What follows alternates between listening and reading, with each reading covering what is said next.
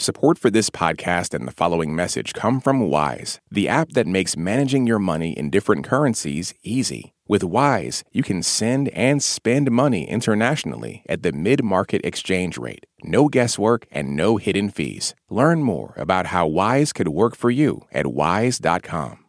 War is awful, but war cleanup? One grassroots organization in Ukraine is trying to make it fun by bringing young people from the cities into villages destroyed by fighting. NPR's Kat Lonsdorf has more. 66 year old Hanna Yurshenko carries a basket full of apples freshly picked from the trees next door. It's a drizzly afternoon on one of the first cool days of fall. She walks around what was once her home, now not much more than a foundation littered with broken brick and shards of glass. It's a grim setting, but the mood is light. Techno blasts from a Bluetooth speaker, people laugh and dance. Hanna hands apples to the workers shoveling piles of debris into metal buckets, clearing away the destruction so that the house can someday be rebuilt. She can't rebuild until it's been cleared. On the 7th of March, she says, she watched as not one but several rockets hit her home. This is the small village of Kolychivka in northeastern Ukraine, which was under heavy attack in the early weeks of Russia's large scale invasion. I can't do this cleanup by myself. I'm just so grateful for these kids. The kids Hanna is referring to are the dozen or so 20 and 30 somethings clearing away the rubble. They rhythmically sway and shovel to the music. One woman cuts through old pipes with a power saw. 27 year old Roman Tarasuk shakes his hips on top of a trailer as he empties buckets of debris to be hauled away. He's wearing overalls and a bright blue shirt, his long hair pulled back in a ponytail. The volunteering in Ukraine has become a part of our everyday life. 20 year old Victoria Sitovska brings over a bucket she's filled. She says this festive atmosphere is necessary. We all feel anger and a lot of destructive emotions. Listening to music, she says, helps push those feelings away so they can work. That's the idea behind this whole event, put on by a group called Repair Together. Marina Kharabina is one of the organizers. The scales of destruction, it is really huge. This all started with a group of friends who went to help a different village in the spring.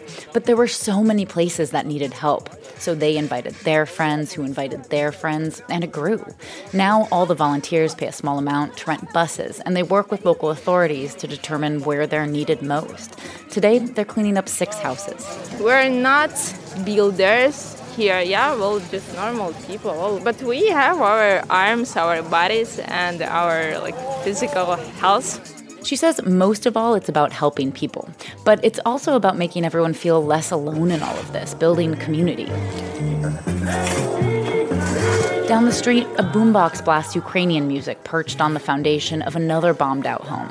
Two young people throw bricks to each other, stacking them as they go. Tetiana Vereshaina shovels alongside the volunteers. This was her family's house. She says all of this was a surprise. She had asked the local authorities for a trailer and found out just the day before that a whole team was coming to help. Her nine year old daughter, Anastasia, jumps around and dances nearby. She's been helping too, Tatiana says, making tea for everyone. Volunteer Lisa Kochube says just because she's out here helping today doesn't mean she isn't paying attention to what's happening. In fact, it's the opposite. Look, there are seven days a week, like five days a week, we read the news and get really sad about what we read. And then we have two days when we gather together and we get distracted by work. A short walk away, past some cows grazing by the road, 60 year old Katya Yurshenko keeps watch over her destroyed property, where more young volunteers are packing up at the end of the day. She says she was born in this house, lived here all her life. Cleaning it up has been too emotional to do alone. She says this group of workers finished in one day what would have taken her months, even if the music isn't really for her. They're young and they like music, so I don't mind. But honestly, I don't have any music in my soul right now. And then she pauses and says, You know what, though? The music is much better than the bombs. As Katya talks, a sunset fills the entire horizon bright pink, orange, purple. It bounces off the gold domed church next door, reflects in the nearby stream. A few volunteers stop packing up to take selfies and then continue stacking equipment. Katya thanks them. They wave, heading down the dirt road, carrying the Bluetooth speaker still blasting. They turn a corner, the music fades. The village is quiet again. Katya walks over, standing in what was once her kitchen. Now, she says, she just needs some help to rebuild. Kat Lonsdorf, NPR News, Kolychivka, Ukraine.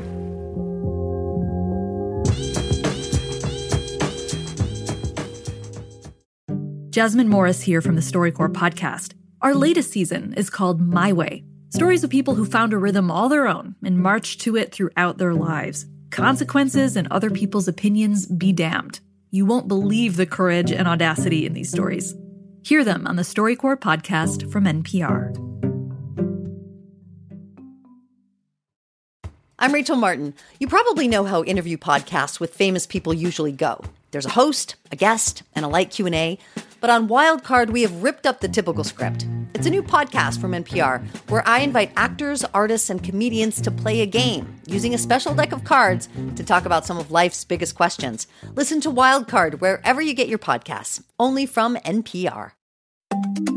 Drake and Kendrick Lamar have been lobbing some serious accusations at each other.